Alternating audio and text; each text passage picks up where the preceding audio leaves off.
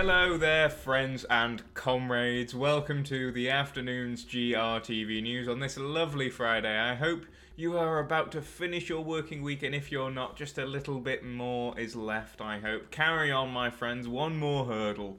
But anyway, here we are doing another GRTV news, as always, bringing you the latest and indeed the greatest in tech, gaming, gear, entertainment, whatever you like, and of course, whatever you love. We always have it here at GRTV News and in the wider Game Reactor network. So if you like movie reviews, game reviews, previews, and more, be sure to check it out wherever you get your Game Reactor from. We cover pretty much every language under the sun. Don't quote me on that because it's probably a lie, but we do cover a lot. In any case, enough of me blabbering today. We're talking awards, we're talking the trophies, we're talking some big wins as the DICE Awards have um, took place.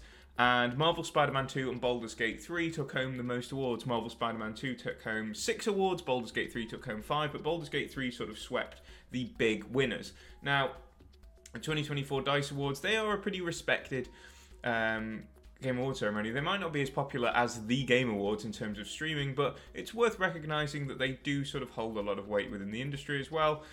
Personally, I always love the BAFTAs, but that's just me, probably because I'm a Brit myself.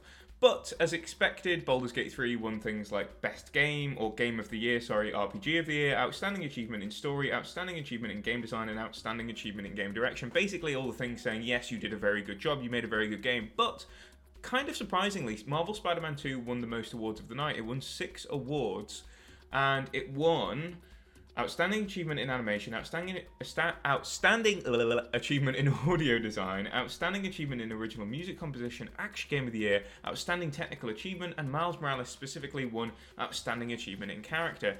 Now, uh, Marvel Spider-Man 2 didn't take home any awards at the Game Awards. It was only nominated for a couple of categories, so it's quite nice here that we get to see its appreciation. A lot of people were very mad when it didn't get Game of the Year because it is a pretty spectacular game in terms of its cinematics and in terms of its combat. It's a really, really good superhero game.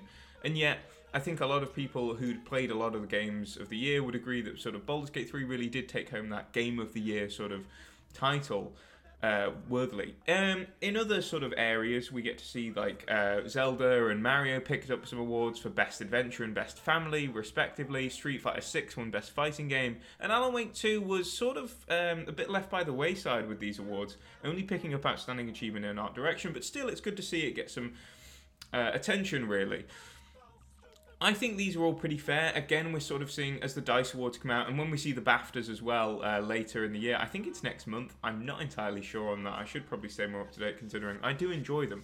But um, yeah, we'll see. I think this will be the last sort of gasp of like seeing 2023's greatness. But once again, I think it's worth remembering that that year, last year, was one of the best years in recent memory for software releases. And even though Baldur's Gate 3 might be my, and I'm sure it's a lot of other people's game of the year as well, there's actually nothing wrong with saying that another game is is is your game of the year. It doesn't have to win an award for it to be a spectacular game because 2023 was just that special, I think. But anyway, what was your game of the year? Do you agree with the Dice Awards decisions? And what would you change maybe in some of the categories? Let me know all that and more, and I'll see you next week for more GRTV news.